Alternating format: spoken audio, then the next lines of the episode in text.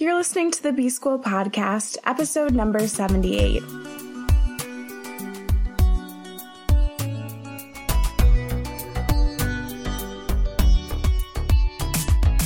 Welcome to the B School Podcast. I'm your host, Taylor Elise Morrison, and I'm sharing my journey of learning, unlearning, and growth in the hopes that you can do the same. So this week is all about systems and processes, and today I'm actually telling you how I build a system. I'm going to use my workflow for podcasting as an example, and hopefully you can apply it to whatever place in your life you need to build a system or a workflow. So I always like to start by doing some research. When I decided to start this podcast and did my first couple weeks and knew I was going to do my first round of recording, I did research on how other people worked. I also looked up, how do people write outlines for their shows? And the document I use to outline my shows is a modified version of a resource I found online. So I see what's out there. I see what tools it looks like I'm going to need and start to formulate an idea of what's going to be required for me to finish the task at hand.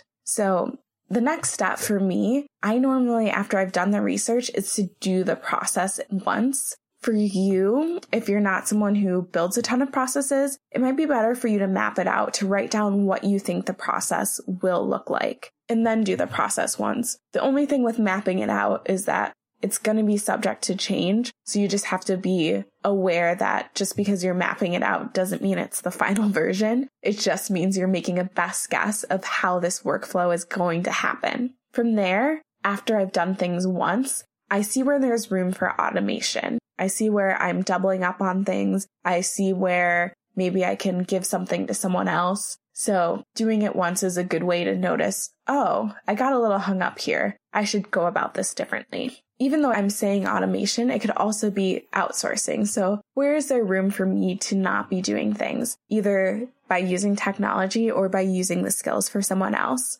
And then after I've done it a few times, I feel like I have a pretty good idea of what the process looks like, but that doesn't mean that I'm done. It means that I'm set for now, and then I'm constantly looking for places and room to improve. So for this podcast, I'm still tweaking the workflow. I'm still figuring out better ways that I can record. I've been recording in different rooms to see where the sound comes out better, trying different times of day, seeing schedule-wise what works, and then even as I'm doing the content. So to give you an idea of what my process looks like, I normally record on Tuesdays, I upload everything, I get the edited podcast back by Friday. Normally on Saturday or Sunday, I will upload everything to my podcast host, and then I will use that content to build blog posts on my website and to embed the podcast episodes into my website because some people do listen via desktop. And then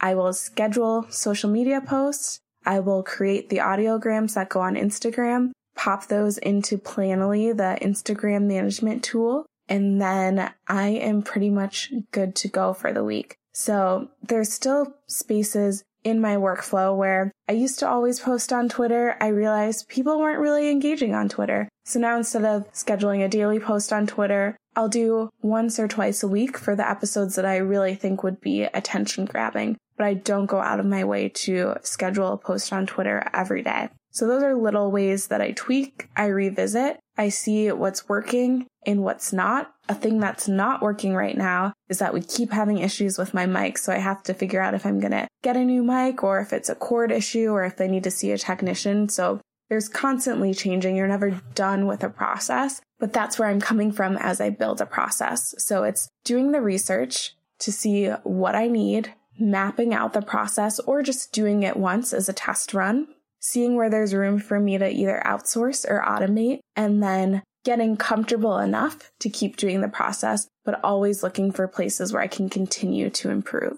So my challenge for you is to think about where you can implement a process in your own life. Maybe if it's in the way that you send emails. I used to schedule emails all the time in pretty much all of my jobs. Things that I knew that I did regularly, scheduling them so that they were ready to go out. It could be batching work together and making a process around how you do repeat work. the way that you pay your bills. There's endless places where you can make processes, and they don't have to be really restrictive. If anything, they should be giving you more freedom so that you can know exactly what you're doing and what you're accomplishing, and then spend that extra energy someplace else. So thank you so much for listening, and I'll be back in your earbuds tomorrow.